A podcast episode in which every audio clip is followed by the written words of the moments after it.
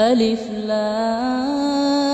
لام را تلك آيات الكتاب المبين அஸ்ஸலாமு அலைக்கும் வரஹ்மத்துல்லாஹி வரகாத்துஹு கண்ணியம் நிறைந்த எல்லாம் வல்ல அல்லாஹுவின் நல்லடியார்களே இந்த ஆண்டுடைய ரமலான் மாதத்தை நாம் அடைந்திருக்கின்றோம் அல்லாவின் மாபெரும் கிருபையினால் இந்த மாதத்திலே நோன்பு போன்ற எண்ணற்ற பல வணக்கங்களை நாம் செய்ய காத்திருக்கின்றோம். இந்த மாதத்தை நல்ல அமல்களை தேடக்கூடிய மாதமாக இறைவன் நமக்கு சிறப்பாக்கி தர வேண்டும். அதோடு ஒவ்வொரு ரமலான் மாதத்தினுடைய துவக்க நாள் நிகழ்ச்சியாக நோன்பினுடைய சட்டங்களை நாம் மக்களுக்கு தெளிவுபடுத்தி வருகின்றோம். இந்த ரமலானுடைய நோன்பு என்பது குறிப்பிட்ட இந்த ரமலான் மாதத்திலே நோன்பு வைப்பதற்காக வேண்டி இறைவனால் தேர்வு செய்யப்படுகின்றது. இந்த ரமலானுடைய நோ- கடமையான நோன்பு இந்த கடமையான நோன்பு கடமையாக்கப்படுவதற்கு முன்பாக ஆஷுரா என்ற அந்த நோன்புதான் கடமையாக்கப்பட்ட நோன்பாக இருந்தது. அதற்கு பிறகுதான் இந்த ரமதானுடைய மாதம் ஒரு மாதம் முழுவதும் நோன்பிற்காக வேண்டி இறைவனால் தேர்வு செய்யப்படுகின்றது. அது பற்றிய தெளிவான வசனத்தை நாம் பார்க்கின்றோம். ஷஹரு ரமதான் அல்லது உன்சிலஃபீஹில் குர்ஆன். இந்த குர்ஆனை நாம் ரமலான் மாதத்திலே அருளினோம் என்று அல்லாஹ் குறிப்பிடுகிறான். இந்த ரமலானுடைய மாதத்தில்தான் குர்ஆன் அருளப்பட்டது. என்று சொல்லிக்கொண்டே வரும்போது ஃபமன் ஷஹீத மின்குமு ஷஹர் ஃபல் யசுமுஹு எனவே உங்களில் யார் அம்மாதத்தை அடைகின்றாரோ அவர் நோன்பு வைக்கட்டும் என்று அல்லாஹ் கூறுகின்றான். இது ரெண்டு விஷயம் இருக்கின்றது. ஒன்று ரமலானுடைய மாதம் என்பது நோன்பு விதியாக்கப்பட்ட மாதம். இன்னும் ஒன்று இந்த நோன்பிற்கான காரணம் என்ன? இந்த நோன்பு வைப்பதற்காக வேண்டி ரமதானுடைய மாதம் தேர்வு செய்யப்பட்டதற்கான காரணம் என்ன என்ற ரெண்டு விஷயங்களையும் இந்த வசனம் வந்து தெளிவுபடுத்துவதை நாம் பார்க்கின்றோம். ரமலானுடைய மாதம் ஏன் தேர்ந்தெடுக்கப்பட்டது என்பதற்கு பல கருத்துக்களை மக்கள் சொல்கின்றார்கள். ஆனால் இறைவன் தெளிவாக சொல்லுகின்றான் உன் சில ஃபீஹில் குர்ஆன். இந்த மாதத்திலே தான் குர்ஆன் அருளப்பட்டது. எனவே தான் இந்த மாதம் நோன்புக்காக வேண்டி தேர்ந்தெடுக்கப்பட்டதாக அல்லாஹ் தெளிவாக சொல்லுகின்றான். எனவே இந்த ஒரு சிறப்பை நாம் இந்த மாதத்திலே புரிந்து கொள்ள வேண்டும். குரான் ரமலான் மா- மாதத்திலே இறங்கியது அப்படின்னா இங்கு நமக்கு ஒரு சந்தேகம் ஏற்படலாம். குர்ஆன் என்பது மொத்தமாக வழங்கப்பட்ட வேதம் கிடையாது. நபிகள் நாயம் சல்லா அலி செல்லம் அவர்கள் நபித்துவம் பெற்ற முதல் ஆண்டில் இருந்து அவர்கள் மரணித்த ஆண்டு வரை இருபத்தி மூணு ஆண்டு காலம் குரான் என்பது சன்னம் சன்னமாகத்தான் இறங்கியது. மக்காவிலே சில வசனங்கள் இறங்கியது. மதினாவிலே சில வசனங்கள் இறங்கியது. ரமலானில் மட்டும் குரான் வசனங்கள் இறங்கல. முஹர்ரம்ல இறங்கி இருக்கின்றது ரபி உள்ளவளிலே இறங்கி இருக்கின்றது ரஜபிலே இறங்கி இருக்கின்றது ஏறக்குறைய எல்லா அந்த பன்னிரெண்டு மாதங்கள் நெடுகிலும் குரான் வசனங்கள் அவ்வப்போது இறங்கி கொண்டு தான் இருந்தது. அப்போ நமக்கு ஒரு சந்தேகம் வருது. எல்லா ரசுல்லா நபித்துவம் பெற்ற எல்லா ஆண்டிலும் குரான் இறங்கியது. ஏறக்குறைய எல்லா மாதங்களிலும் குரான் இறங்கி இருக்கும்போது அப்போ என்ன ரமணாவுடைய மாதம் வந்து நோன்புக்காக வேண்டி தேர்ந்தெடுக்கப்பட்டிருக்கு. அதில் தான் குரான் இறங்கியது. அப்படின்னா அதற்கான அர்த்தம் என்ன அப்படின்னா குர்ஆன் அந்த இறங்குச்சா இல்லையா? அதனுடைய துவக்கம் ரமணான்ல. அதாவது குரானுடைய முதல் வசனம் இறங்குச்சா இல்லையா? முத முத வகி ரசுல்லாவுக்கு வந்து அறிவிக்கப்பட்ட அந்த மாதம் அது ரமலானுடைய மாதம். அப்போ ரமலானுடைய மாதத்தில் தான் குரானுடைய வகி என்பது இறங்க துவங்கி தான் முழு குர்ஆன் முழுமைப்படுத்தப்படுது. எனவே அந்த துவக்கத்திற்கு உரிய சிறப்பாகத்தான் இறைவன் இதை சொல்லி காட்டி இந்த மாதத்தில் நீங்கள் நோன்பு என்று சொல்லப்பட்டிருக்கு. அந்த ரமலானுடைய மாதத்திலும் கூட குறிப்பிட்ட ஒரு தினத்தை இறைவன் சொல்லி காட்டுகின்றான். ரமதானுடைய மாதத்தில் நீங்கள் பார்த்தீங்கன்னா லைலத்துல் கதிர் என்று சொல்லப்படக்கூடிய அந்த தினத்திலே தான் குரான் என்பது அருளப்பட்டது. அதை திருமறையிலே சொல்லும்போது இன்னா அன்சல் நாகுஃபி லைலத்தில் கதிர்.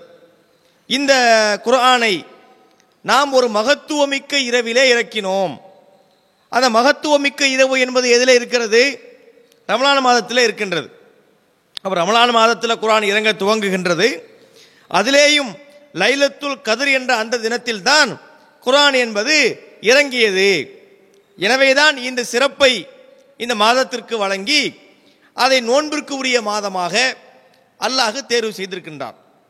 எனவே தான் இங்கே நம்ம ரொம்ப கவனிக்க வேண்டும். ரமலானுடைய மாதம் வருகின்றது. நாம் நோன்புகளை வைக்கின்றோம் என்று சொன்னால் அந்த மாதத்திற்கான சிறப்பையும் சேர்த்து புரியணும். குரான் இறங்கியதனால் தான் இதுக்கு சிறப்பு இருக்கின்றது. எனவே நோன்பை நாம் நோற்பதோடு குரானுடைய தொடர்பையும் நாம் அதிகப்படுத்த வேண்டும். எல்லா நேரங்களிலும் குரான் ஓத வேண்டும் என்றாலும் கூட இந்த ரமலானுடைய மாதத்திலே குரானோடு உண்டான தொடர்பை நாம் அதிகப்படுத்தி கொள்ள வேண்டும் என்பதை இந்த நேரத்திலே நாம் புரிந்து கொள்ள வேண்டும். அடுத்ததாக இந்த நோன்பு என்பது விரும்பினா வைக்கலாம் அப்படின்னு சட்டம் இருக்கின்றதா? அல்லது கண்டிப்பாக வைக்க வேண்டும் என்று சட்டம் இருக்கின்றதா என்று கேட்டால் சில நோன்புகளை பொறுத்தவரை விரும்பினால் வைக்கலாம். உதாரணத்திற்கு ஆசுரா நோன்பு இருக்கின்றது. அது ஏற்கனவே கடமையாக்கப்பட்ட நோன்பாக இருந்தது. எப்போது ரமலானுடைய நோன்பு கடமையாக்கப்பட்டதோ அப்போ அந்த ஆசுராவுடைய நோன்பு என்பது சலுகைக்குரிய ஒரு நோன்பாக விரும்பினா வைக்கலாம். சுண்ணத்தான நோன்பாக மாறிடுது. ரமலானுடைய நோன்பு என்பது கடமையாக்கப்பட்ட நோன்பாக இருக்குது. அதுபோல துல்ஹஜ் மாதம். பிறை ஒன்பதிலே நோக்கக்கூடிய அரஃபா என்கின்ற நோன்பு. இந்த நோன்பும் கடமையான நோன்பு கிடையாது. வச்சா கூலி கிடைக்கும். நன் அதுக்குன்னு சில நன்மைகள் சொல்லப்பட்டிருக்கு. வைக்காட்டி குற்றம் கிடையாது. ஆனால் ரமதானுடைய நோன்பை பொறுத்தவரை அது கடமையாக்கப்பட்ட நோன்பு. கண்டிப்பாக அந்த நோன்பை முஸ்லிம்கள் வைக்க வேண்டும் இந்நிகழ்ச்சி சிறக்க ஏக இறைவனை பிரார்த்திக்கும் அல் மசியா சூப்பர் மார்க்கெட் நிறுவனத்தார்கள் மலஸ் ரியாத் சவுதி அரேபியா. ரமலான் வாழ்த்துக்களை மகிழ்ச்சியோடும் புது பொலிவுடனும் வழங்குவது பெஸ்ட் சாய்ஸ் பத்தாரியா. Hisham Al Okhla pharmacy. எங்களிடம் அனைத்து விதமான மருந்துகளும் மற்றும் ஷாம்பு வகைகள் சோப்பு வகைகள் காஸ்மெட்டிக் வகைகள் குழந்தைகள் பெண்களுக்கான நாப்கின்கள் நிறைவான விலையில் தரமானதாக கிடைக்கும். வாடிக்கையாளர்களை அன்புடன் அழைக்கிறது Hisham Al Okhla pharmacy Riyadh. இந்நிகழ்ச்சி சிறக்க ஏக இறைவனை பிரார்த்திப்பது கொடிக்கல் பாளையம் கிளை திருவாரூர் வடக்கு மாவட்டம். இந்நிகழ்ச்சி சிறக்க துபா செய்கிறோம். என்றும் உங்கள் தாஜ் ஜுவல்லர்ஸ். புளியங்குடி நகரின் நம்பிக்கை. உங்கள் Taj jewellers AC BIS nine one six KDM hallmark showroom Gandhi Bazaar Puliyangudi மற்றும் Western Union money transfer Asian super market மதுரையிலிருந்து ஸ்பெஷலாக இறக்கப்படும் பல வகைகள் காய்கள் கீரைகள் மற்றும் பூ வகைகள் தரமான முறையில் வாங்குவதற்கு வாடிக்கையாளர்களை அன்புடன் அழைக்கிறது. Asian super market exit eighteen Riyadh Saudi Arabia.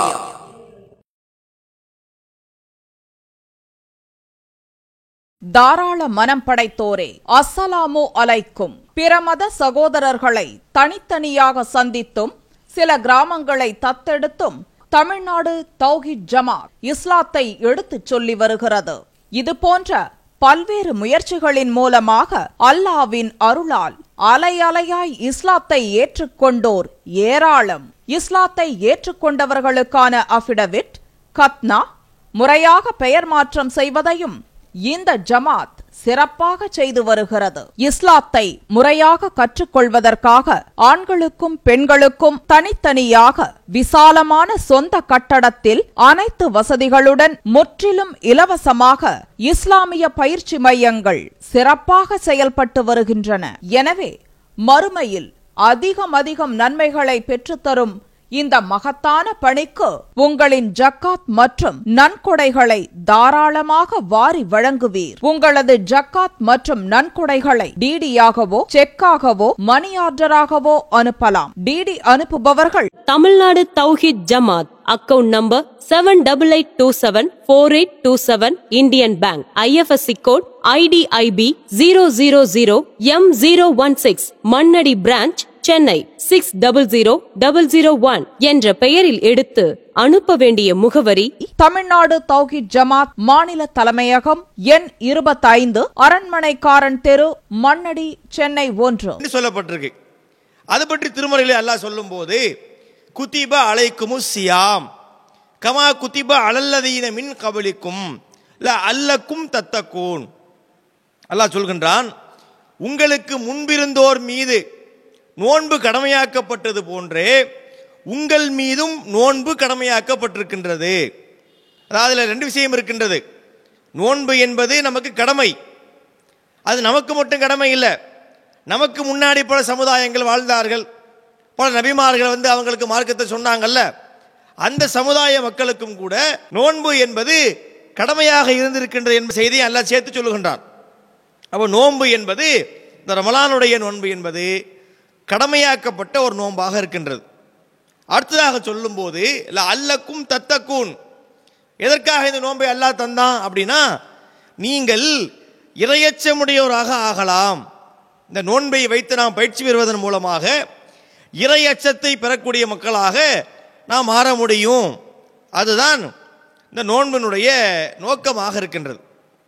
இவையெல்லாம் நோன்பு கடமையாக்கப்பட்டது. அது அதுக்காக அந்த மாதம் தேர்ந்தெடுக்கப்பட்டது போன்ற விவரங்களாக இருக்கின்றது. இப்போது இந்த நோன்பு கடமை என்று சொன்னால் இது யாருக்கு கடமை அப்படின்னா பருவமடைந்தவர்கள் மீது இந்த நோன்பு கடமை. சிறிய குழந்தைகளுக்கு கடமை கிடையாது. ஏன்னா அவங்களால அந்த நோன்பை வந்து நோற்க இயலாது. நோன்பு என்பது என்ன? அந்த ஒரு குறிப்பிட்ட நேரம். உணவை சாப்பிடாமல் பானங்களை குடிக்காமல் குடும்ப வாழ்க்கையில் ஈடுபடாமல் இருக்கக்கூடிய ஒரு விஷயம். சிறியவர்களை பொறுத்தவரை அவங்க பசி தாங்க இயலாது. தண்ணி குடிக்காமல் அவங்களுக்கு இருக்க முடியாது என்கிற காரணத்தினால் இஸ்லாமிய மார்க்கம் என்ன செய்யவில்லை அவர்களுக்கு? நோன்பை கடமையாக்கவில்லை. நோன்பு என்பது பருவம் அடைந்தவர்களுக்குத்தான் கடமையாக இருக்கின்றது என்பதை முதல்ல புரியணும். அடுத்ததாக நோன்பு பருவமடைந்தவர்களுக்கு கடமை என்று சொன்னாலும் கூட சில பேர் நோன்பு வைக்க முடியாத ஒரு நிலை ஏற்படும். உதாரணத்திற்கு தள்ளாத வயது உடையவர்கள் இப்போ உதாரணமாக ஒருத்தருக்கு எண்பது வயசு ஆகுதுன்னு வைங்களேன். அல்லது ஒரு தொண்ணூறு வயசு ஆகுது உடல் எல்லாம் தளர்ந்து போய்விட்டது. ஒரு வயசு போகக்கூடிய நேரத்தில் பலையின வருமா இல்லையா? ஒரு கொஞ்சம் சாப்பிடாட்டி ஒரு பத்து நிமிஷம் லேட் ஆனால் கூட அவங்களுக்கு ஒரு மாதிரி ஒரு கிறக்கம் ஏற்படும். அப்போ அதெல்லாம் நேரத்துக்கு சாப்பிட்டு இருக்கக்கூடிய ஒரு நிலை. உடல் வந்து ஆரோக்கியமாக இருக்காது. ஒரு இளைஞனுக்கு இருப்பதை போன்ற ஒரு உடல் தெம்பு முதியவர்களுக்கு இருக்காது. அவங்களால அந்த பசியும் பட்டியெல்லாம் தாங்கிட்டு இருக்க முடியாது. அதுபோன்று நோன்பு வைக்க முடியாத அளவிற்கு தள்ளாத வயது உடையவராக இருந்தாங்க அப்படின்னா அவங்களுக்கு நோன்பு கடமை கிடையாது என்பதை புரிந்து கொள்ள வேண்டும். அடுத்து நாம் பார்த்தோம் என்றால் நோயாளிகள். நோயாளிகள் என்பதில் ரெண்டு விதம் இருக்குது. ஒரு நோய் என்பது என்ன? தற்காலிக நோய்கள். இப்போ ஒரு ஆளுக்கு காய்ச்சல் அடிக்குது. காய்ச்சல் என்பது காலத்துக்கும் அடிக்குமா? பத்து வருஷத்துக்கு ஒரு ஆள் காய்ச்சல் அடிக்குமா? ஒரு நாள் ரெண்டு நாள் மூணு நாள் அந்த காய்ச்சல் சரியாக போயிடும் அப்போ காய்ச்சல் சரியான போன பிறகு நம்ம அந்த நோன்பை வச்சுக்கிறலாம். அந்த சட்டம் வேறு. சில நோய்களை பொறுத்தவரை அது நிரந்தர நோயாக இருக்கும். உதாரணத்துக்கு கேன்சர் அப்படிங்கிறாங்க. இந்த கேன்சர் என்ற நோய் குணமாகவும் செய்யுது. பெரும்பாலும் நீங்கள் எடுத்து பார்த்தீங்க அப்படின்னா அது ஒருத்தட்ட இருக்கக்கூடிய நிரந்தரமான நோயாக இருக்குது அதுக்கு மாத்திரை வந்து சாப்பிட்டுக்கிட்டு இருக்க வேண்டும். நோன்பு வைப்பதால் அதுக்கு பிரச்சனை ஏற்படக்கூடும்னா நம்ம அதை என்ன செஞ்சுக்கலாம் அந்த மாதிரி நோயாளிகளை வந்து நோன்பை விட்டு கொள்ளலாம். அதுபோல் இந்த சக்கரை நோயின்னு சொல்கிறாங்க சக்கரை நோய் என்பது என்ன? அது ஒரு குறிப்பிட்ட இடைவெளியில் சாப்பாடு சாப்பிட்டு கொண்டே இருக்க வேண்டும். இல்லை என்று சொன்னால் சாப்பாடு குறிப்பிட்ட நேரம் நம்ம சாப்பிடாம இருந்தோம்னா அது சில பிரச்சனைகளுக்கு வழிவகுக்கும். அப்போ அவங்க என்ன செஞ்சுக்கிறலாம்? அது அவங்களுக்கு ஒரு பாதிப்பாக இருக்குது அந்த நோய் ஒரு பாதிப்பாக இருக்குது அப்படின்னா அவங்க அந்த நோன்பை வைக்க தேவையில்லை. அதே போல் ஒருத்தருக்கு அல்சர் இருக்குது அல்சர் என்பது என்ன? வயிற்று புண்ணாக்கி ஆல்ரெடி அது பிரச்சனையாக இருக்கக்கூடிய ஒரு விஷயம். அப்போ இவர் மீண்டும் குறிப்பிட்ட நீண்ட நேரம் ஒரு பன்னிரெண்டு மணி நேரத்துக்கு மேலே வரும்னு வைங்களேன். காலையில் ஒரு அஞ்சு மணிக்கு பஜர் வருது. சாயந்தரம் ஒரு ஆறரை மணிக்கு நோம்பு திறக்கிறாங்க அப்படின்னு சொன்னால் ஒரு பதிமூன்றரை மணி நேரம் கணக்கு வருது. அது ஒரு ஊருக்கு வித்தியாசப்படலாம். அப்போ அந்த பதிமூணு மணி நேரம் பதினாலு மணி நேரம் சாப்பிடாம இருக்கக்கூடிய நேரத்தில் அந்த அல்சர் பிரச்சனை என்பது அதிகரிப்பதற்குரிய வாய்ப்பாக இருக்கின்றது. அப்போ இந்த மாதிரி நோய் நோயில் வந்து ரெண்டு விதம் இருக்குது. ஒன்று சாதாரண நோய்கள் ஒரு காய்ச்சல் ஒரு தலைவலி ஒரு சளி பிடிச்சிருக்கு அதனால் ஒரு பிரச்சனையாக இருக்குது நோன்பு வைக்க முடியாமல் இருந்தால் அது தற்காலிக நோய். தற்காலிகமாக அந்த நோன்பை விட்டுவிட்டு சரியான பிறகு அதை வச்சுக்கிறலாம். ஆனால் நாம் ரெண்டாவது சொன்னோமா இல்லையா? இந்த சுகரு கேன்சரு அந்த மாதிரி டைப்பில் உள்ள இன்னும் சில நோய்கள் இருக்கலாம். அந்த நோய்களை பொறுத்தவரை அவங்களுக்கு என்ன கிடையாது? நோன்பு வைக்கணும் அப்படிங்கிற விஷயம் கிடையாது. அவன் நோன்பு வைக்க அவங்க சக்தி பெறாத போது அவங்களுக்கு நோன்பு கடமையாகவே ஆகாது.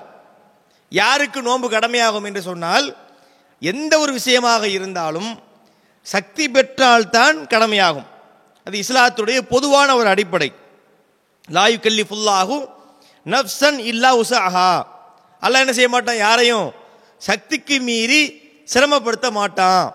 எதுவாக இருந்தாலும் சரி சக்தி இருந்தால்தான் அவருக்கு கடமை. இப்போ ஜக்காத்து கடமை என்று இருக்கு. ஜக்காத்து யார் கொடுக்க வேண்டும்? ஜக்காத்து கொடுப்பதற்கு முதல்ல அவருக்கு சக்தி இருக்க வேண்டும். அவருக்கு தான் ஜக்காத்து கடமை. ஹஜ் யாருக்கு கடமை? வலில்லாஹி அலன்னாசி ஹிஜ்ஜுல் பைத்தி மனிஸ்ததா இலகி சபீலா. யார் சக்தி பெற்று இருக்கிறாரோ அவர் என்ன செய்யட்டும்? அவர் மீது ஹஜ்ஜி கடமை என்று சொல்லுகின்றான். அப்போ இஸ்லாத்தினுடைய எந்த ஒரு இது அடிப்படையான ஒரு விஷயம் இது?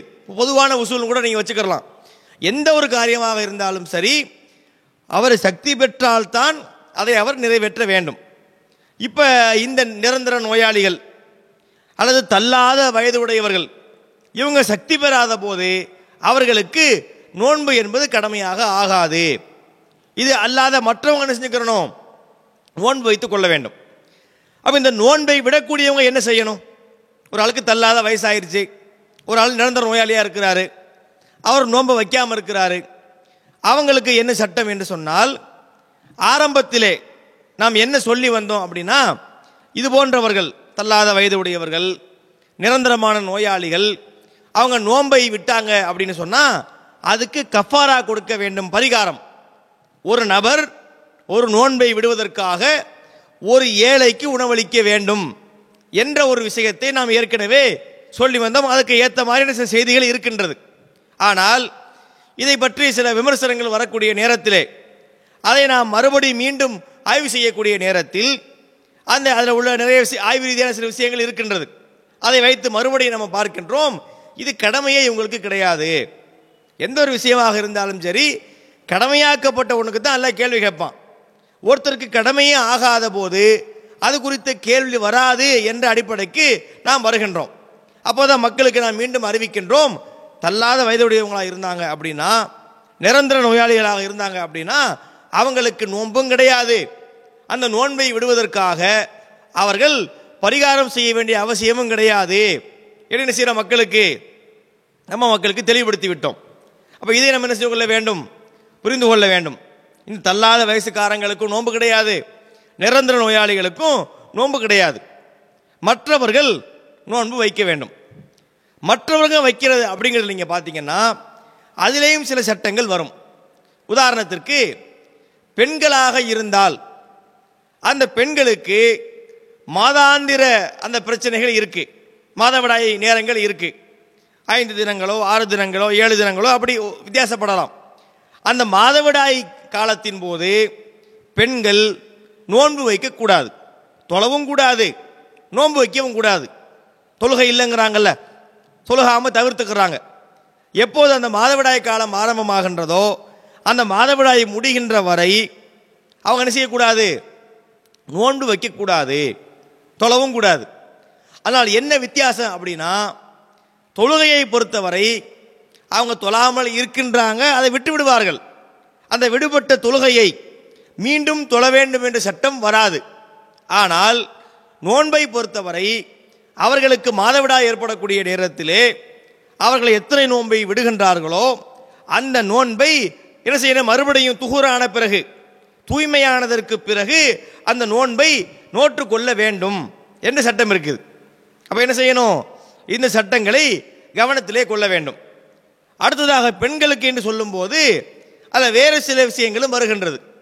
கர்ப்பிணி பெண்கள் இருக்கின்றார்கள். அவங்க குழந்தையை சுமந்திருக்கிறாங்க. அவங்க தனி ஆள் கிடையாது. அவங்கள நம்பி வைத்துக்குள்ள இன்னொரு ஜீவன் இருக்குது அப்போ அவங்க நேர நேரத்துக்கு சாப்பிட்டா தான் அந்த சாப்பாடு போசாக்கு எல்லாமே அந்த குழந்தைகளுக்கு போய் சேரும். அப்போ அதை நோன்பு வைக்கல சிரமமாக இருக்கிறதாக அவங்க நினச்சாங்க. அப்படின்னு செஞ்சுக்கலாம்? அந்த அந்த கர்ப்ப காலங்களில் நோன்பு வச்சுன்னா அவங்க நோன்பை விட்டுட்டு ஆனால் பிறகு வைக்கணும். நோன்பு விடுறதுன்னா அப்படியே விடுறது கிடையாது. நோன்பு நீங்கள் எது எந்த காரணத்துக்காக நீங்கள் நோன்பை விட்டாலும் சரி நோன்பு வைக்க சக்தி உள்ளவர்கள் நோன்பை விட்டாங்க அப்படின்னா அதை பின்னாடி வச்சுக்கிறணும். அப்போ ஒரு பெண் கர்ப்பிணியாக இருக்கிறாங்க அப்படின்னா அந்த குறிப்பிட்ட காலம் என்ன செய்யலாம் அவங்க? நோன்பை விட்டுக்கறலாம் பின்னாடி வைக்கணும். அதே போல பாலூட்டக்கூடிய தாய்மார்கள் குழந்தை பிறந்து விட்டது குழந்தை பிறந்தாலும் கூட இரண்டு ஆண்டுகள் என்ன செய்யணும் தாய்மார்கள் பிள்ளைகளுக்கு பாலூட்ட வேண்டும். என்று மார்க்கம் சொல்லுது. பிசாலுகு பி ஆமைனி. பால்குடி பருவம் என்பது இரண்டு ஆண்டுகள் என்று அல்ல சொல்லுகின்றான்.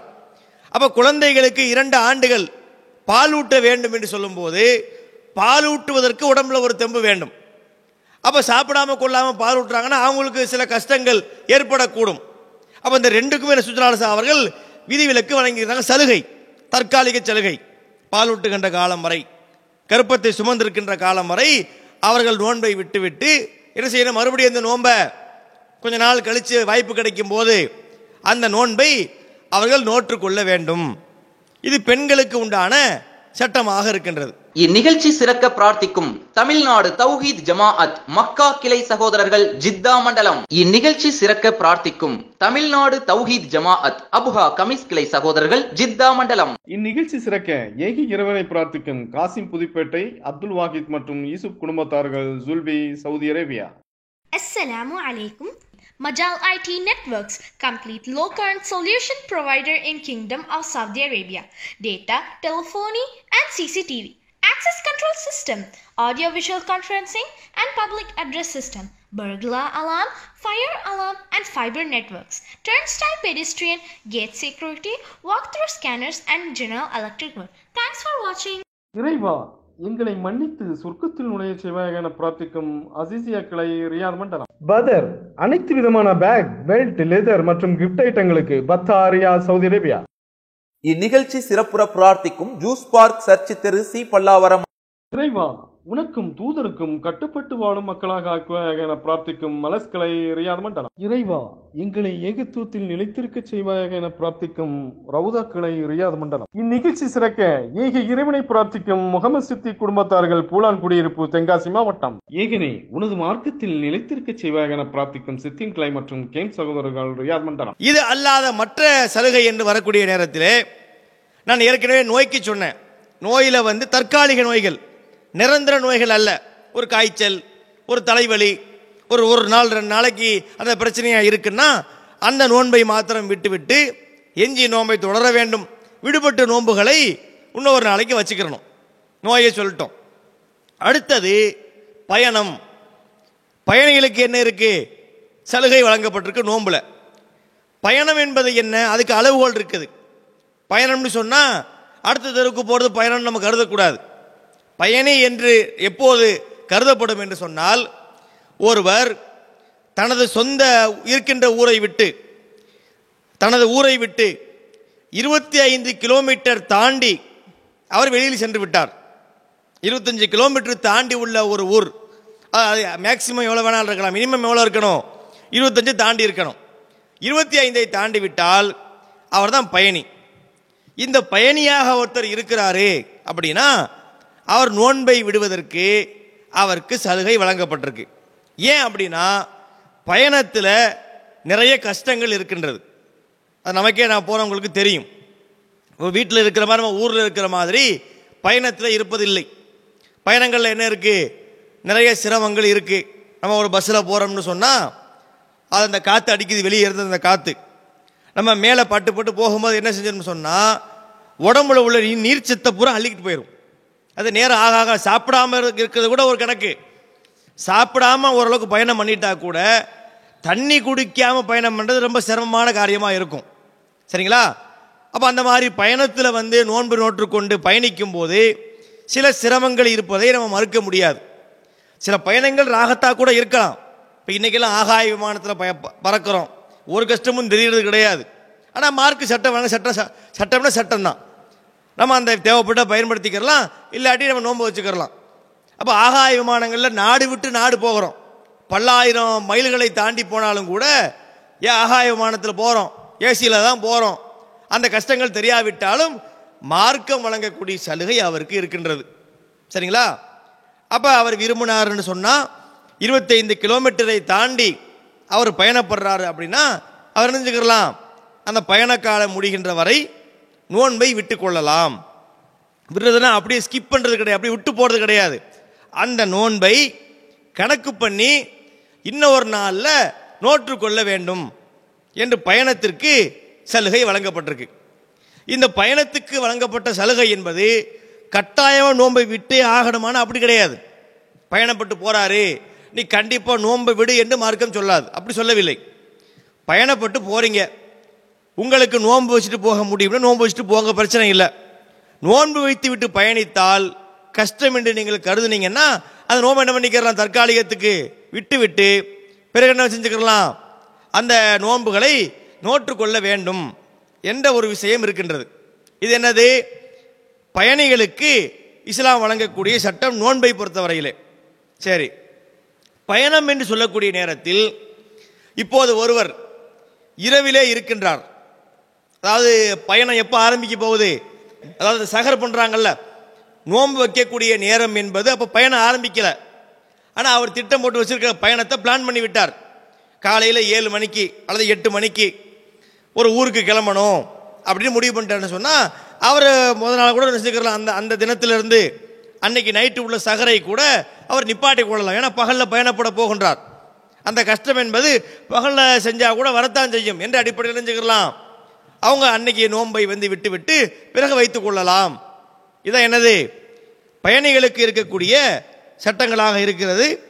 இதெல்லாம் வந்து நம்ம பெரும்பாலும் தெரிந்த விஷயங்களாக இருக்கலாம். இருந்தாலும் நம்ம என்ன செய்கிறோம் மக்களுக்கு புரியாமல் இருந்தாங்கன்னா புரியறதுக்காக வேண்டி நம்ம இதை பதிய வைக்கின்றோம். இதெல்லாம் சலுகைகளாக இருக்கின்றது. அடுத்ததாக நம்ம என்ன பார்க்குறோம் அப்படின்னா இந்த நோன்பினுடைய சட்டங்கள் என்று நமக்கு நிறைய சொல்லப்பட்டிருக்கு. அந்த சட்டங்களிலே நான் ஏற்கனவே உங்களுக்கு குறிப்பிட்டேன். இந்த நோன்பு என்பது எப்போது ஆரம்பிக்கிறது நேரம்? அதாவது நோன்பினுடைய நேரம் எப்போது ஆரம்பிக்கிறது அப்படின்னா ஃபஜர் தொழுகை வந்து விட்டால் ஃபஜருக்காக வேண்டி பாங்க சொல்கிறாங்கல்ல அந்த நேரம் வருதா? இது வைகரை நேரம். அந்த நேரத்தில் இருந்து ஆரம்பித்து மகரிபுடைய நேரம் வரை சூரியன் மறைந்து வானத்தை செம்மை வருமா இல்லையா? அதான் மகரிபுடைய நேரம். இந்த இடைப்பட்ட நேரத்தில் எதையும் சாப்பிடக்கூடாது. எதையும் குடிக்கக்கூடாது. யா- ஒரு குடும்ப வாழ்க்கையில் ஈடுபடக்கூடாது என்பதுதான் நோம்பினுடைய சட்டமாக இருக்கின்றது. அது அடிப்படை. இதை சகர் செய்வது அப்படின்ற ஒரு விஷயம் வருது. சகர் செய்வது என்பது என்ன அப்படின்னா அந்த ஃபஜருக்கு கொஞ்சம் நேரத்துக்கு முன்ன முன்னதாக எழுந்து நாம் என்ன செய்யணும்? குறிப்பிட்ட உணவுகளை சாப்பிட்டு நம்ம ரெடி ஆகிக்கொள்ள வேண்டும். இந்த சகரை பற்றி நபிகள் நாயம் சொல்லும்போது அதை நமக்கு வலியுறுத்தி சொல்கிறாங்க சஹரு நீங்கள் சகர உணவை சாப்பிட்டுக் கொள்ளுங்கள். இன்னஃபி சுகூரி பறக்கத்தன் ஏன் அப்படின்னா அந்த சகருடைய உணவிலே ஒரு பறக்கத்து இருக்கின்றது. அதாவது நம்ம ராத்திரியில் சகர் சா அதாவது ஒரு சுபுவுக்கு முன்னாடி சகர் சாப்பிட்றோம். அதுக்கு பிறகு இஃப்தாரை தான் சாப்பிட போகிறோம் பதிமூணு மணி நேரம் பதினாலு மணி நேரம் வரப்போகுது. ஆனாலும் இந்த சகரிலே எழுந்து நாம் சாப்பிடக்கூடிய அந்த உணவு சில பேர்லாம் பார்த்தீங்கன்னா ஒரு வாழைப்பழம் தான் சாப்பிடுவாங்க. ஒரு கிளாஸ் பால் தான் குடிப்பாங்க. ஒரு கிளாஸ் தண்ணியை குடிச்சிட்டு கூட சகர் பண்ணுற ஆளுகள்லாம் இருக்க தான் செய்கிறாங்க ஆனால் ஏதோ ஒன்று ஒரு பிஸ்கட்டோ டீயோ சில பேர் குடிக்கிறாங்க. மொத்தத்தில் என்ன? சகர் பண்ணாமல் இருக்கக்கூடாது. ஏதாவது ஒரு சகர் என்ற பெயரில் நம்ம பண்ணிட்டோம்னு சொன்னால் அதுக்கு என்ன இருக்கின்றது? பறக்கத்து இருக்கின்றது என்பதை நபிகள் நயம் சொல்லியிருக்கிறாங்க. அந்த சகருடைய நேரம் என்பது ஆரம்ப நேரம் என்று சொல்லப்படவில்லை.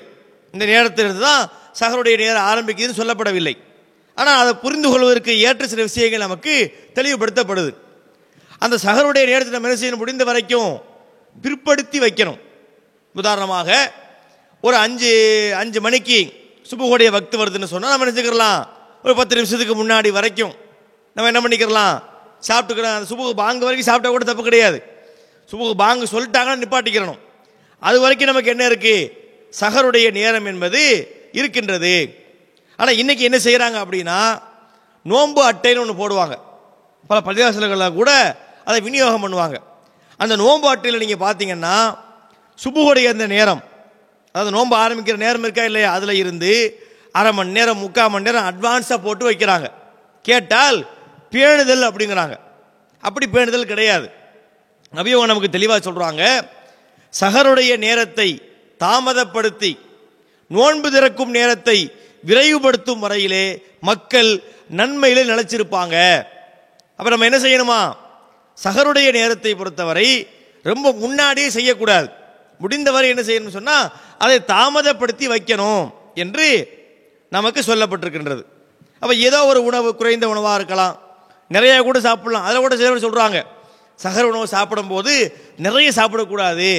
வகை வகையாக சாப்பிடக்கூடாது. கஞ்சி இது தான் குடிக்கணும். கோழி மாதிரியான ஐட்டங்களை சாப்பிடக்கூடாதுன்னு சொல்கிறாங்க அப்போல்லாம் எங்கே இருக்குது? யார் நமக்கு சொன்னால் அல்லாஹ் நமக்கு அனுமதிச்சிருக்கிறான். வீண்வரியம் பண்ணக்கூடாது. குழு வசரபு வலா துசரிப்பு நீங்கள் உண்ணுங்கள் பருகுங்கள் வீண்வரியம் பண்ணாதீங்கன்னா அல்லாஹ் நமக்கு சட்டம் சொல்லியிருக்கின்றான். அந்த சட்டம் சகருக்கும் பொருந்தத்தான் செய்யும். அப்போ நம்ம என்ன செய்யலாம்? சகரை பொறுத்தவரை ஹலாலான எந்த உணவையும் சாப்பிடலாம். எவ்வளவு வேண்டாலும் சாப்பிடலாம். அதுக்கெல்லாம் மார்க்கத்தில் வந்து எந்த ஒரு அளவும் வரையறையும் கிடையாதுங்க. விரும்பியவாறு சாப்பிட்டு கொள்ளலாம். சகருடைய நேரம். ஆனால் எதுக்குள்ளே சாப்பிட்டு முடிக்கணும் அப்படின்னா சுபுகு பாங்கு சொல்வதற்கு முன்பாக அந்த டயத்தை அந்த பாங்குக்கு முன்னாடி முடிச்சுக்கிறணும். இதான் சட்டமாக இருக்குது. ஆவணம் கைகாட்டியில் ஒரு புதிய உதயம். Two K collection. ஆண் பெண் குழந்தைகளுக்கான காலணிகள் மாணவருக்கான பேக் வகைகள் மற்றும் சூக்கள் வாங்க எங்களிடம் வாங்க. இந்நிகழ்ச்சி சிறக்க பிரார்த்திக்கும் தமிழ்நாடு தௌஹீத் ஜமாஅத் பாப் மக்கா கிளை சகோதரர்கள் ஜித்தா மண்டலம். இந்நிகழ்ச்சி வெற்றி பெற துஆ செய்யும் தமிழ்நாடு தௌஹீத் ஜமாஅத் மதினா கிளை சகோதரர்கள் ஜித்தா மண்டலம். இந்நிகழ்ச்சி தொடர்ந்து வர ஏக இறைவனை பிரார்த்திக்கும் தமிழ்நாடு தௌஹி ஜமாத் ஜித்தா மண்டல சகோதரர்கள். இந்நிகழ்ச்சி தொடர்ந்து வர வாழ்த்தும் நெஞ்சங்கள். ஆரிஃபா ஹாஜிரா நிம்ரா தஞ்சாவூர். இந்நிகழ்ச்சி தொடர்ந்து வர வாழ்த்தும் நெஞ்சங்கள் கடையநல்லூர் முகமது நாசிர் எம்ஐஎஸ்சி அஸ்மா ஆமீர் ஆதில் மற்றும் குடும்பத்தார். இந்நிகழ்ச்சி சிறக்க ஏக இறைவனை பிரார்த்திக்கும் தமிழ்நாடு தௌஹீத் ஜமாத் அல்கோபர் கிளை தம்மா மண்டலம் சவுதி அரேபியா. இந்நிகழ்ச்சி சிறக்க பிரார்த்திக்கும் அமீர்தீன் குடும்பத்தார் ஆழ்வார்குளம் கிளை மயிலாடுதுறை மாவட்டம். இந்நிகழ்ச்சி வெற்றி பெற பிரார்த்திக்கும் ஆவணம் அப்துல்லாஹ் குடும்பத்தினர் அல் கசி மண்டலம் சவுதி அரேபியா. இந்நிகழ்ச்சி வெற்றி பெற துவா செய்யும் தமிழ்நாடு தௌஹீத் ஜமாஅத் புருணை மண்டல சகோதரர்கள். இந்நிகழ்ச்சி சிறப்புற ஏக இறைவனை பிரார்த்திக்கும் துபை வாழ் டிஎன்டிஜே சகோதரர்கள். இந்நிகழ்ச்சி வெற்றி பெற கத்தரிலிருந்து பிரார்த்திக்கும் அன்பு நெஞ்சங்கள் ஃபிர்தௌஸ் ஜொஹ்ரா ஃபசிவுதீன் மற்றும் அஃபிபா குடும்பத்தினர். இந்நிகழ்ச்சி மென்மேலும் வெற்றி பெற துவா செய்யும் பிரான்ஸ் தௌஹீத் ஜமாத் எஃப்ஆர்டிஜே ஓரிரை கொள்கையை உலகெங்கும் ஓங்கி ஒழிக்கச் செய்யும் இந்நிகழ்ச்சி வெற்றி பெற துவா செய்யும் கத்தர் மண்டல ஹிலால் கிளை சகோதரர்கள். இந்நிகழ்ச்சி சிறக்க ஏக இறைவனை பிரார்த்திக்கும் ஜிசான் தௌஹீத் சகோதரர்கள் ஜித்தா மண்டலம். ஓரிரை கொள்கையை உலகெங்கும் ஓங்கி ஒழிக்கச் செய்யும் நிகழ்ச்சி வெற்றி பெற துவா செய்யும் கத்தார் மண்டலம் லக்தா கிளை சகோதரர்கள். இந்நிகழ்ச்சி சிறக்க பிரார்த்திக்கும் தமிழ்நாடு தௌஹீத் ஜமாத் கத்தர் மண்டல வக்ரா கிளை சகோதரர்கள். தமிழ்நாடு தவ்ஹீத் ஜமாத்தின் இஸ்லாமிய கல்லூரி திருச்சி கற்பிக்கப்படும் பாடங்கள். இஸ்லாமிய கொள்கை விளக்கம் அரபி மொழி பயிற்சி அரபி மொழி இலக்கணம் ஹதீஸ் கிரந்தங்கள் ஹதீஸ் கலை உசூலுல் ஃபிக்ஹ் உசுலு தப்சீர் நபிமார்கள் வரலாறு வாரிசுரிமை சட்டங்கள் இஸ்லாமிய ஒழுங்குமுறைகள் மதுஹப் சட்டங்கள் மார்க்க சட்டங்கள் ஒப்பீடு பேச்சுக்கலை அரபி தமிழ் ஆங்கிலம் தட்டச்சு பயிற்சி மற்றும் மார்க்க பிரச்சாரத்திற்கு அடிப்படையான பயிற்சிகள். கல்லூரியில் இணைவதற்கான தகுதி. திருக்குர் ஆன் சரளமாக ஓதத் தெரிந்திருக்க வேண்டும். தமிழ் சரளமாக எழுத படிக்க தெரிந்திருக்க வேண்டும். ஒழுக்கமானவராக இருக்க வேண்டும். கல்வி காலம் நான்கு ஆண்டுகள். முழுமையான இறை திருப்தியை நாடி இஸ்லாமிய கல்லூரி முற்றிலும் இலவசமாக செயல்படுகிறது. இக்கல்லூரியில் மென்மேலும் சிறந்த ஆளும்களை உருவாக்க உங்கள் பொருளாதாரத்தை பாரி வழங்குங்கள். உங்கள் நன்கொடைகளை டிடியாகவோ செக்காகவோ அல்லது மணியாளராகவோ அனுப்பலாம். DD அனுப்புவோர்கள். Tamil Nadu Thowheed Jamath. Account number seven double eight two seven four eight two seven Indian bank. IFSC code IDIB zero zero zero M zero one six Mannady branch Chennai. Six double zero double zero one என்ற பெயரில் எடுத்து அனுப்ப வேண்டிய முகவரி தமிழ்நாடு தௌஹீத் ஜமாஅத் மாநில தலைமையகம் number இருபத்தி ஐந்து அரண்மனைக்காரன் தெரு மண்ணடி சென்னை ஒன்று. சகர நேரம் என்பது பொதுவாக மக்கள் உறங்கக்கூடிய நேரம். அந்த உறங்கக்கூடிய மக்களை எழுப்பி விடுவதற்காக வேண்டி ரசூல் என்ன பண்ணுறாங்க அதுக்கு ஒரு ஏற்பாடு பண்ணுறாங்க என்ன ஏற்பாடுன்னா சகர நேரத்து பாங்கு. சகர நேரத்தில் வந்து தனியாக அதுக்கென்று ஒரு பாங்கை ஏற்படுத்துனாங்க. அது எப்படி எப்படி எப்படி ரசூலா ஏற்படுத்துனாங்க அப்படின்னா இரண்டு பேர் இரண்டு மதின்கள் இருந்தார்கள் ரசுல்லாவுடைய காலத்தில். ஒன்று பிலால் ரலியல்லாஹு அன்ஹு இன்னொன்று அப்துல்லா விட உம்மி மக்தூம் ரலியல்லாஹு அன்ஹு. இந்த ரெண்டு பேருடைய குரலுமே மக்களுக்கு பரிச்சயமான குரல் தான் அப்போது சகர் நேரத்து பாங்க யார் சொல்லுவாங்கன்னா பிலால் ரலிலான்னு அவங்க சொல்லுவாங்க. அப்போ பிலால் அவங்களுடைய பாங்கோசையை கேட்டால் மக்கள் புரிந்து கொள்வாங்க இது சுபுகுடைய பாங்கு அல்ல. ஏன்னா பிலால் பாங்கு சொல்லுகிறார். பிலால் சொல்லக்கூடிய பாங்கு என்பது அது சகருக்கான பாங்கு என்று மக்கள் புரிஞ்சுக்கிடுவாங்க அதுக்கு பிறகு இவர் சொல்லிட்டு போயிடுவார். அப்புறம் என்ன? அப்துல்லாவின் உம்மி மக்தூம் வந்து பாங்கு சொல்லுவார். அதான் சுபுகுடைய பாங்கு. அப்போ அதை கேட்ட உடனே மக்கள் சாப்பிட்றதை நிப்பாட்டிக்கிடுவாங்கன்னு நமக்கு ஹதீஸ்கள் கிடைக்கின்றது. அப்போது நம்ம என்ன செய்யலாம் அப்படின்னா இந்த உறங்கி கிடக்கக்கூடிய மக்களை எழுப்பி விடுவதற்காக வேண்டி சஹர் பாங்கு என்ற விஷயத்தை நடைமுறைப்படுத்தலாம். ஜும்மாவுக்கு ரெண்டு பாங்கு சொல்லுவாங்க அது மார்க்கத்தில் கிடையாது. ஜும்மாவுக்கு ஒரு பாங்கு தான். அங்கே வந்து ரெண்டு பாங்கு சொல்லக்கூடியவங்க ரெண்டு பாங்கு சொல்ல வேண்டிய இடத்துல ரெண்டு பாங்கு சொல்ல மாட்டாங்க பாருங்க. அவங்க சுபுக்கு மட்டும் தான் பாங்கு சொல்கிறாங்க அப்போ இது நம்ம என்ன செய்யலாம்? ரமலான் மாதத்தில் கூட எல்லா மர்க்கஸ்களிலும் நீங்கள் என்ன செய்யலாம்? இது சஹருடைய பாங்கை அந்த சுபுவோடைய பாங்குக்கு முன்னாடி கொஞ்சம் நேரத்துக்கு முன்னாடி மக்களை எழுப்பி வர்றதுக்காக வேண்டி ஆனால் வாய்ஸை வித்தியாசப்படுத்தி நல்லா இருக்கும் இல்லாட்டி குழப்பமாக இருக்கும். ஒரே வாய்ஸாக இருந்தால் மக்கள் கொஞ்சம் கன்ஃபியூஸ் ஆவாங்கன்றக்காக என்ன செய்யலாம்? சஹருக்கு வந்து வேறு வாய்ஸு சுபுவுக்கு வேறு வாய்ஸ் இருந்தால் அது மக்களுக்கு எளிதாக விளங்குறதுக்கு ஈஸியாக இருக்கும். அதை ஒன்று நம்ம கவனத்தில் கொள்ள வேண்டும். அப்போ சகர் விஷயங்களில் இது இருக்கின்றது. அப்புறம் பார்த்தோம் அப்படின்னா அந்த சகர் சாப்பாட்டை சாப்பிட்டு முடித்ததற்கு பிறகு நீயத்து வைக்கிறது அப்படின்னு சொல்லுவாங்க. நீயத்துனா என்ன அர்த்தம்? வாயில் சொல்கிறதுக்கு பேர் நீயத்து கிடையாது. நீயத்து என்றாலேயே எண்ணுவது நினைப்பதுன்று அர்த்தம். ரசூல்லா சொன்னாங்கல்ல இன்னமல் ஆமாலு பின்னியாத். செயல்கள் அனைத்துமே எண்ணங்களை பொறுத்தது. நீயாத்துனா என்ன? எண்ணங்கள். நீயத்துனா எண்ணம். வாயில சொல்வது நீயத்து அல்ல. உள்ளத்திலே நினைப்பது தான் நீயத்து என்பது. அது வார்த்தையிலே தெளிவாக இருக்குதுல்ல.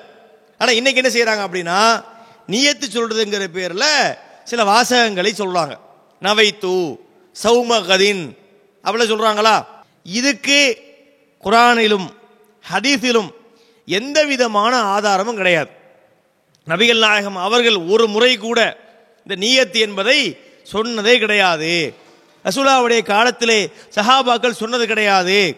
இதெல்லாம் பின்னாடி வந்தவங்க உண்டாக்கி வைத்திருக்கின்றார்கள். சரிங்களா?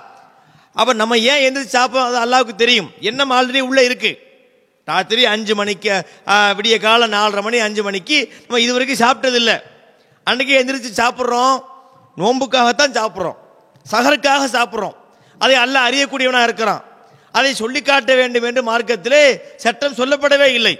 இந்த நீயத்து என்ற பேரில் ஒன்று சொல்கிறாங்க அதுக்கு என்ன கிடையாது மார்க்கத்தில்? எந்த விதமான ஆதாரமும் கிடையாது. இதை நம்ம கவனத்தில் கொள்ள வேண்டும். அடுத்ததாக நாம் பார்க்கின்றோம் சில பேர் இந்த சகருக்கு எந்திரிக்க மாட்டாங்க.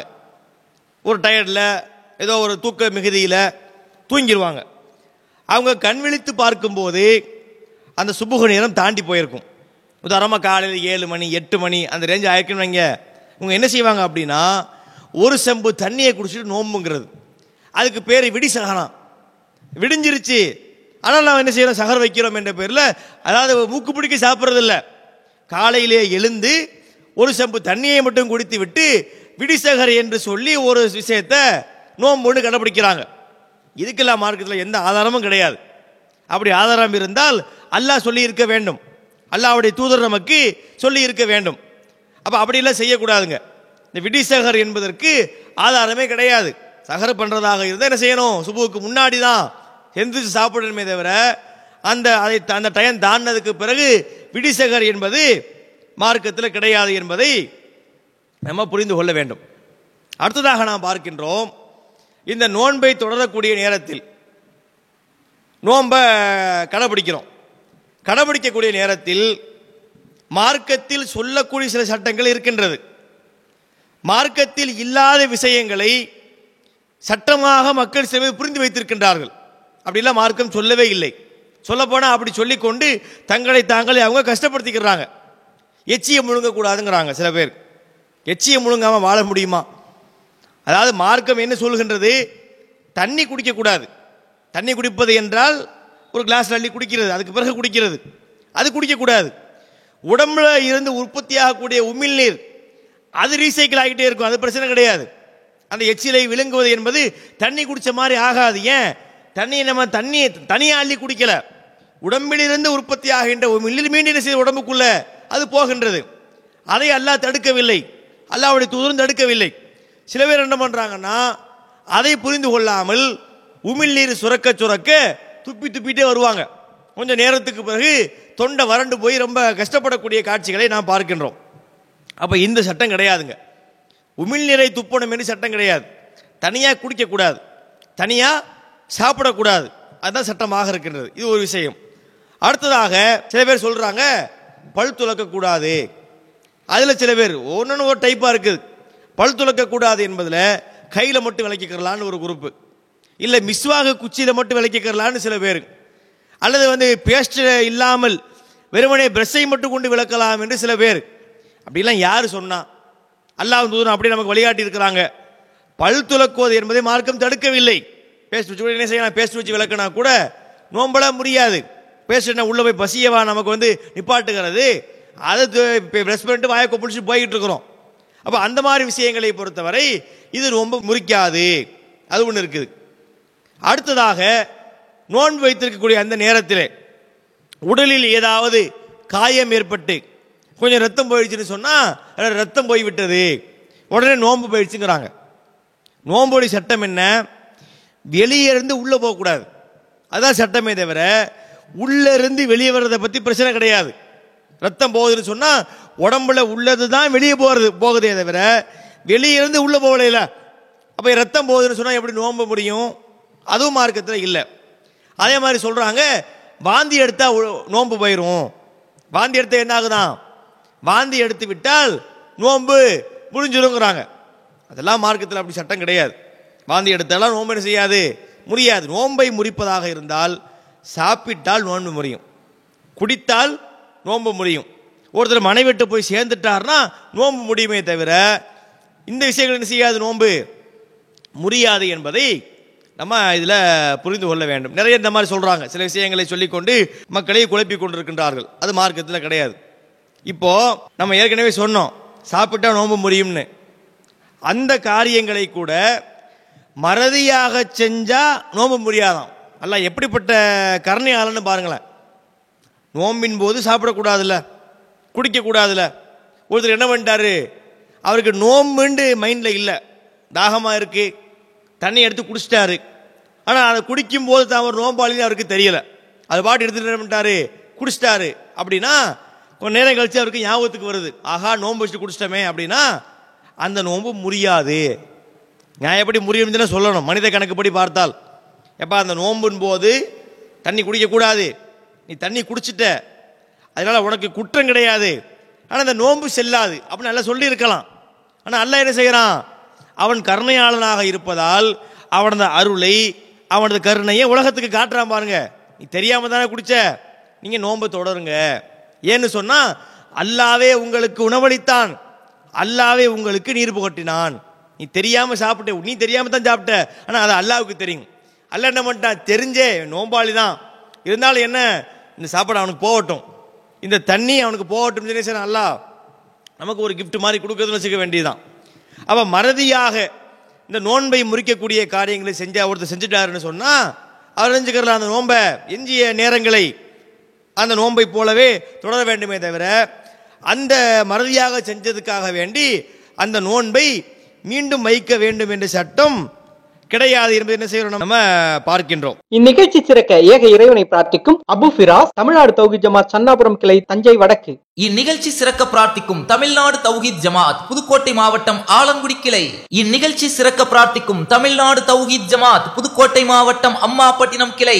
Ar Rahman men's and kids collections doctor Besant road near Lalitha jewellery Kumbakonam இந்நிகழ்ச்சி வெற்றி பெற ஏக இறைவனிடம் பிரார்த்திக்கும் தமிழ்நாடு தௌஹீத் ஜமாஅத் பஹ்ரைன் மண்டலம். இந்த நிகழ்ச்சி சிறக்க ஏக இறைவனை பிரார்த்திக்கும் bell appalam நிறுவனத்தார் B M S food products Chennai இந்நிகழ்ச்சி சிறக்க ஏக இறைவனிடம் பிரார்த்தனை செய்யும் லண்டன் ஸ்டீல்ஸ் பேராவூரணி தஞ்சை தெற்கு மாவட்டம். இந்நிகழ்ச்சி தொடர்ந்து நடைபெற துவா செய்யும் மதார் குடும்பத்தார்கள் வள்ளியூர் நெல்லை மாவட்டம். இந்நிகழ்ச்சி சிறக்க பிரார்த்திக்கும் தமிழ்நாடு தௌஹீத் ஜமாத் புதுக்கோட்டை மாவட்டம் முக்கனாமலப்பட்டி கிளை. இந்நிகழ்ச்சி சிறக்க பிரார்த்திக்கும் தமிழ்நாடு தௌஹீத் ஜமாத் திருவாரூர் தெற்கு மாவட்ட முத்துப்பேட்டை கிளை ஒன்று சகோதரர்கள். இந்நிகழ்ச்சி சிறக்க பிரார்த்திக்கும் தமிழ்நாடு தௌஹீத் ஜமாத் புதுக்கோட்டை நகர கிளை இரண்டு. இந்நிகழ்ச்சி சிறக்க பிரார்த்திக்கும் தமிழ்நாடு தௌஹீத் ஜமாஅத் வெட்டி வயல் கிளை புதுக்கோட்டை மாவட்டம். இந்நிகழ்ச்சி சிறக்க பிரார்த்திக்கும் தமிழ்நாடு தௌஹீத் ஜமாஅத் புதுக்கோட்டை மாவட்டம் அறந்தாங்கி கிளை. இந்நிகழ்ச்சி சிறக்க ஏக இறைவனை பிரார்த்திக்கும் பஹ்ரைன் மண்டல திண்ணை தோழர்கள். இந்நிகழ்ச்சி சிறக்க பிரார்த்திக்கும் தமிழ்நாடு தௌஹீத் ஜமாத் திருவாரூர் தெற்கு மாவட்ட விட்டுக்கட்டி கிளை சகோதரர்கள். சரி இவர் நோன்பை முறிக்க கூடாதுன்னு மார்க்கம் சொல்லுது. ஒருத்தர் நோன்பை முறித்து விட்டார். சாப்பிடக்கூடாதுன்னு இருக்குது தெரிஞ்சே சாப்பிட்டார். தெரியாட்டி பிரச்சனை இருக்குதுன்னு சொல்லிட்டோம். தெரிந்தே நம்ம நோன்பு வச்சிருக்கிறோம் அப்படின்னு தெரிந்தே ஒருத்தர் சாப்பிட்டு விட்டார். தெரிந்தே ஒருத்தர் தண்ணீரை ஜூஸையே கொடுத்து விட்டார். அவர் என்ன செய்யணும்னு சொன்னால் அவருக்கு பரிகாரத்தை இஸ்லாம் சொல்லுது. ஒரு சம்பவத்தை நம்ம பார்க்கிறோம். வசுல்லாவுடைய காலத்தில் ஒரு நபர் ஒரு முஸ்லீம் அவர் நோன்பு வச்சிருக்கிறார். நோன்பு வைத்த அந்த முஸ்லீம் என்ன பண்ணுறாருன்னா மனைவியிடத்தில் போய் இல்லற வாழ்க்கையில் ஈடுபடு ஈடுபட்டு விடுகின்றார். மனைவியிடத்தில் போய் இல்லற நடத்தியாச்சுன்னு சொன்னால் ரொம்ப முறிஞ்சு போச்சு. அவர் ரசுல்லாட்ட வர்றார். அல்லாவுடைய தூதரே நான் அழிந்து விட்டேன். நான் இந்த மாதிரி ஒரு காரியத்தை பண்ணிவிட்டேன் அப்படின்னு சொல்லுகின்றார். அப்போ ரசூசலாலசா அவர்கள் வந்து அவருக்கு பரிகாரம் சொல்கிறாங்க உன்னிடத்திலே ஒரு அடிமை இருக்கின்றதா? இருந்தால் விடுதலை பண்ணு. இல்லை என்கிட்ட அடிமை கிடையாது. அப்படிங்கிறார். அடுத்தது ரசூல்லா சொல்கிறாங்க இரண்டு மாதங்கள் தொடர்ச்சியாக அதாவது அறுபது நோன்பு தொடர்ச்சியாக நீ வந்து நோன்பு வைக்க வேண்டும் வப்பியா? அப்படின்னு கேட்குறாங்க அவர் ரெண்டு மாதம் நோன்பு வைக்கிற அளவுக்கு நமக்கு தெம்பு இல்லைங்க முடியாது அப்படிங்கிறார். ரசூல்லா மூணாவதாக சொல்கிறாங்க அறுபது ஏழைகளுக்கு சாப்பாடு கொடுக்க முடியுமா? அப்படின்னு கேட்குறாங்க அவர் அதுவும் முடியாதுங்கிறார். உடனே நான் கொஞ்சம் பேரிச்சம்பழங்களை ரசூல்லாட்ட கொண்டு வரப்படுது. அவர் ரசூல்லா சொல்கிறாங்க இந்த பேரிச்சம்பழங்களை கொண்டு கொண்டு போய் ஏழைகளுக்கு நீ அறுபது ஏழைகளுக்கு கொடுத்துரு அப்படின்னு சொல்லும்போது அவர் சொல்கிறாரு என்னைய மாதிரி ஏழை இந்த ஊரில் கிடையாது. அப்படின்னு சொன்ன உடனே சொல்ல அதை நீயே சாப்பிடுப்பான்னு சொல்லிட்டு சிரித்தாங்க கடவாய்ப்பற்கள் தெரியும் அளவுக்கு சிரித்தாங்க அப்படின்னு ஒரு செய்தி வருது. சரிங்களா? அப்போ இதில் நம்ம என்ன பார்க்குறோம் அப்படின்னா ஒருத்தர் நோன்பை முடித்து விட்டால் அவருக்கு பரிகாரம் சொல்லப்படுது. அடிமையை விடுதலை செய்யணும். அடிமை முறை இன்னைக்கு இல்லை. அதனால் அது டாப்பிக்கில் வராது. ரெண்டாவது என்ன? இரண்டு மாதங்கள் தொடர்ச்சியாக நோன்பு வைக்கணும். எவ்வளோ கஷ்டம். அதுக்கு பேச அந்த நோன்பை ஒழுங்காக வச்சுட்டு போயிடலாம். அந்த நோன்பை முடிச்சாருன்னு வைங்க. அதுக்கு பரிகாரம் என்ன? ரெண்டு மாதம் ஒரு நோன்பை முடித்ததுக்காக வேண்டி ரெண்டு மாதம் தொடர்ச்சியாக நோம்பு நொறுக்க வேண்டும். சிலருக்கு அதுக்கு அந்த உடல் திரகாத்திரம் இல்லை என்று சொன்னால் என்ன செய்யணும் அவங்க? அறுபது ஏழைகளுக்கு சாப்பாடு கொடுக்கணும் என்று சட்டம் இருக்குது. அதனால்தான் முஸ்லீம் சமுதாயத்தை பொறுத்தவரை யாரும் நோம்பலம் முடிக்கிறதே கிடையாதுங்க. அது- அந்த விஷயங்களில் அவர் பேணுதலாகத்தான் இருக்கிறாங்க. இந்த மாதத்தில் என்ன ரமணான் நோன்பு வச்சுருக்கிறவங்க கூட நோன்பை வந்து முறிக்கிறவன் ஏதாவது ஒரு லட்சத்தில் ஒரு ஒருத்தன் இருப்பான். பெரும்பாலும் என்ன? நோன்பை முறிக்கிறது கிடையாது. அந்த நோன்பை முறிப்பு கூட ஒன்று சேர்த்து நம்ம சொல்லிக்கிறோம் என்னென்னு சொன்னால் உடலுக்கு முடியாமல் இருந்தால் முறிக்கிறது வேற. நோன்பை வச்சுட்டாரு.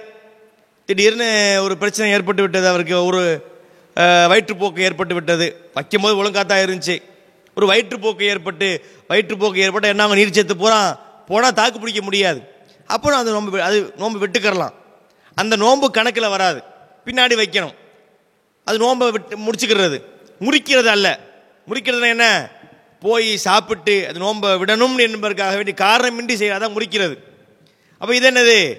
ஒரு காரணம் இருந்தால் அல்லாஹ் குற்றம் பிடிக்க மாட்டான். அந்த நோன்பை இன்னொரு நாளைக்கு வச்சுக்கிறலாம். அப்போ என்ன செய்யும் இந்த விஷயங்களையும் நம்ம கவனத்திலே கொள்ள வேண்டும். இது ஒன்று இருக்கின்றது. அடுத்ததாக நோன்பை துறப்பது. இஃப்தாருடைய நேரம். இந்த இஃப்தாருடைய நேரம் வரக்கூடிய நேரத்தில் அதிலே நீங்கள் பார்த்தீங்க அப்படின்னா அந்த டயத்தை ரொம்ப பிற்படுத்துவாங்க. உதாரணமாக ஆறு முப்பது மணிக்கு இஃப்தாருடைய நேரம் வருதுன்னு வைங்களேன்.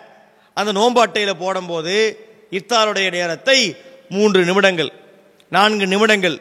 தாமதப்படுத்தி ஆறு முப்பத்தி மூணு ஆறு முப்பத்தி நாலு என்று தாமதப்படுத்துவாங்க. கேட்டால் பேணுதல் அது. அது கொஞ்சம் முன்ன வந்துட்டு பேணுதல் தானே அப்படிங்கிறாங்க. அது சொல்ல தெளிவாக சொல்கிறாங்க ஏற்கனவே உங்களுக்கு சொன்னேன். சஹருடைய நேரத்தை தாமதப்படுத்தி நோன்பு திறக்கும் நேரத்தை விரைவுபடுத்தும் வரை தான் மக்கள் நன்மையில் இருப்பாங்கன்னு சொல்லி சொல்லிட்டாங்க. அப்புறம் பேணுதல்லாம் எப்படி பேணுதல்? விரைவாக துறப்பதற்கு தான் பேணுதல். அதை தாமதப்படுத்துறதுக்கு எதை தாமதப்படுத்தணும். சஹரை தாமதப்படுத்தணும். இஃப்தாரை விரைவுபடுத்த வேண்டும். அதான் பேணுதல். அப்போ ரசுல்லாவுடைய சொல்லுக்கு மாற்றமாக ஒன்றை பண்ணிட்டா அது பேணுதலா? அது பேணுதலுக்கு எதிரான செயலாக இருக்கின்றது. அப்போ இந்த நோன்பு திறக்கிறத பார்த்தீங்கன்னா அதை லேட் பண்ணி அங்கே ஒரு தவறு செய்கின்றார்கள். அதே போல் நோன்பு துறக்கக்கூடிய நேரத்திலே அதுக்கு ஒரு துவா ஓதுறாங்க. அல்லாஹும்ம லக்க சும்து வபிக்க ஆமன்து அலா ரிசிக்கிக்க அத்தர்த்து ஃபத்த கப்பல் மின்னி அப்படின்னு செய்கிறாங்க ஒரு துவாவை சொல்லி நோன்பை துறக்கிறாங்க. இதற்கு எந்த ஹதீஸ்லையும் ஆதாரம் கிடையாது. சகிகான ஆதாரபூர்வமான எந்த நபிமொழியிலுமே நபிகள் நாயம் சல்லா அலைஹி அவர்கள் நோன்பை துறக்கக்கூடிய நேரத்திலே இந்த துவாவை சொல்லி நோன்பை திறந்தாங்க என்பதற்கு ஆதாரம் கிடையாது. சரிங்களா?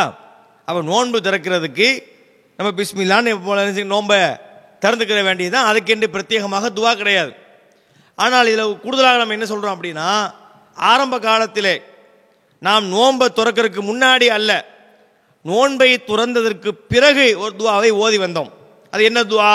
ரகவல்லமவு வபுத்தல்லதில் உருவுக்கு சபத்தல் அஜுரு இன்ஷா அல்லாஹ் தாகம் தணிந்தது நரம்புகள் நனைந்தன அல்லாஹ் நாடினால் கூலியும் கிடைக்கும் என்ற ஒரு துவாவை நோன்பை துறந்ததற்கு பிறகு ஓதி வந்தோம். ஆனால் இந்த ஹதீஸை பற்றி சில விமர்சனங்களை சிலர் நமக்கு எடுத்து காட்டுறாங்க. அதை எடுத்து நாம் பார்க்கக்கூடிய நேரத்தில் இந்த செய்தியிலே ஒரு ஒரு பிரச்சனை இருக்கின்றது. என்ன பிரச்சனைன்னு சொன்னால் ஒரு மஜுகூலான அறிவிப்பாளர் யாரென்று அறியப்படாத ஒருவர் அந்த செய்தி என்ன செய்கிறாரு? அறிவிக்கின்றார் என்பதை நாம் வந்து மறு ஆய்விலே அதை நம்ம கண்டறிந்தோம். உடனே மக்களுக்கு நம்ம தெளிவாக அறிவித்தோம். நாம் உலக காலமாக இதை ஓதி வந்தோம். அந்த அதிசயில் வந்து ஒரு பிரச்சனை இருக்கிற காரணத்தினால அந்த துவாவும் கிடையாது என்று மக்களுக்கு சொல்லிவிட்டோம். சரிங்களா? அப்போ நோன்பு வைக்கிறதுக்கு என்றும் எந்த துவாவும் கிடையாது. நோன்பு திறப்பதற்கும் துவா கிடையாது. நோன்பை திறந்ததற்கு பிறகும் துவா என்பது கிடையாது என்பதை நம்ம நினச்சிக்கிறணும் புரிந்து கொள்ள வேண்டும். இந்த நோன்பை திறக்கக்கூடிய நேரத்தில் நீங்கள் பார்த்தீங்கன்னா சில பேர் அவசர அவசரமாக தண்ணியை மாற்ற குடிச்சிட்டு ஒரு பேரிச்சம்பழத்தை மாட்டு சாப்பிட்டுட்டு உடனே மகரிப்புக்கு ஓடி போய் நிற்கிறது சில பள்ளிகளில் பார்த்தீங்கன்னா அப்பவுமே இக்காமத்தும் சொல்ல ஆரம்பிச்சிடுறாங்க. பசியும் பட்டியுமா கிடக்கிறான். அவனுடைய எண்ணம் எல்லாம் இந்த நோம்பு கஞ்சியில தான் இருக்கும். அவனுடைய சிந்தனையை போய் தொழுதுட்டு போனோம்னா அதெல்லாம் மிச்சம் மீதி இருக்குமான்னு தான் அவன் நினச்சிக்கிட்டு இருப்பான். அதனால் என்ன? தொழுவைக்கின்னு போய் நிற்கிறது இப்படிலாம் எங்கள் மார்க்கத்தை சொல்லப்பட்டிருக்கு. சொல்ல சொல்கிறாங்க பசியாக இருக்கும்போது தொழுகை கிடையாது சாப்பிட்டு போய் தொழ வேண்டும். அப்போ ஒரு நோன்பு என்பது என்ன? பதிமூணு மணி நேரம் பதினாலு மணி நேரம் பசியும் பட்டியமாக கிடக்கும்போது பசியோடு போய்த்தான் தொழ வேண்டும் என்று மார்க்கத்து சட்டம் கிடையாது. நல்ல நோன்பு திறந்து நல்லா எவ்வளோ கஞ்சி வேண்டாலும் குடிக்கலாம். எத்தனை வடை வேண்டாலும் சாப்பிட்லாம். பழங்களை சாப்பிட்லாம். சாப்பிட்டு முடித்ததுக்கு பிறகு என்ன செய்யலாம்? போய் நம்ம தொழுது கொள்ளலாம். அப்போ அதுக்காக வேண்டிய என்ன அவசர அவசரமாக போய் தொழ வேண்டும் என்ற சட்டம் என்பது கிடையாது என்பதை நம்ம என்ன செய்யணும்? புரிய வேண்டும்.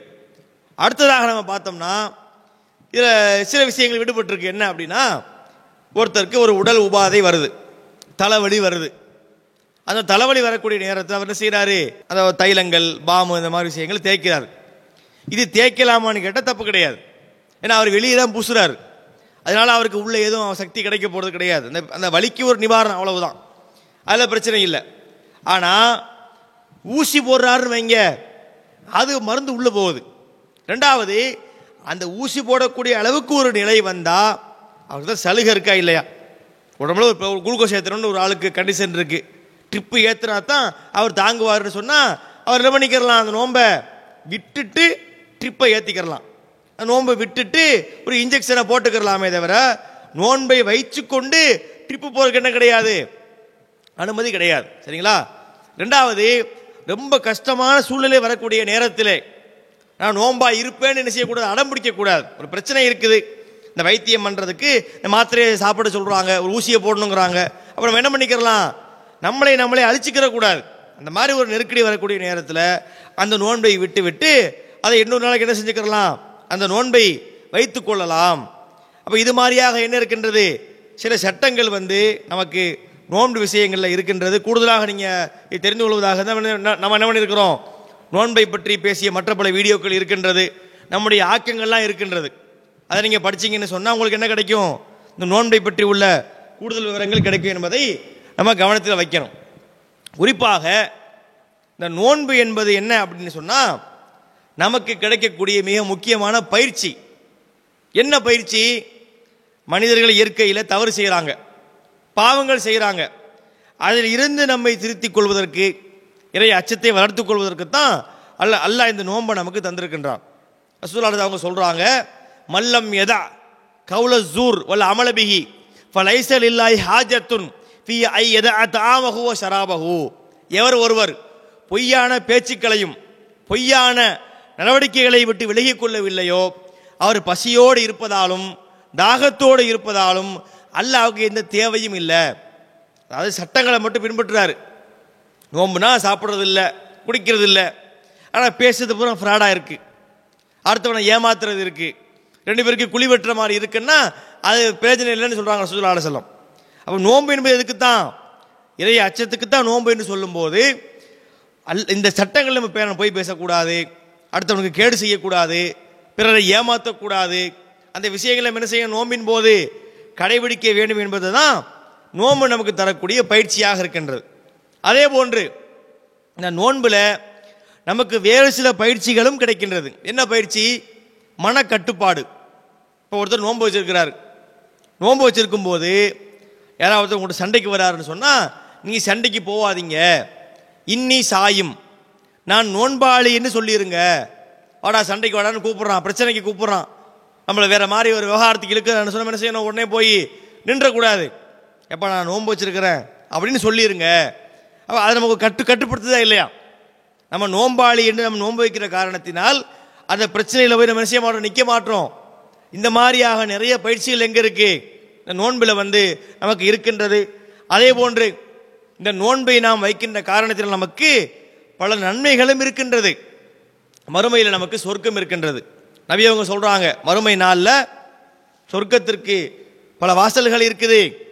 அதில் ஒவ்வொரு அமல்களை செஞ்சவங்க அந்தந்த வாசல் வழியாக அழைக்கப்படுவாங்க. தொழுகையாளிகளுக்கு தொழுகை என்று ஒரு வாசல் இருக்கும். அவங்க அது வழியாக அழைக்கப்படுறாங்க.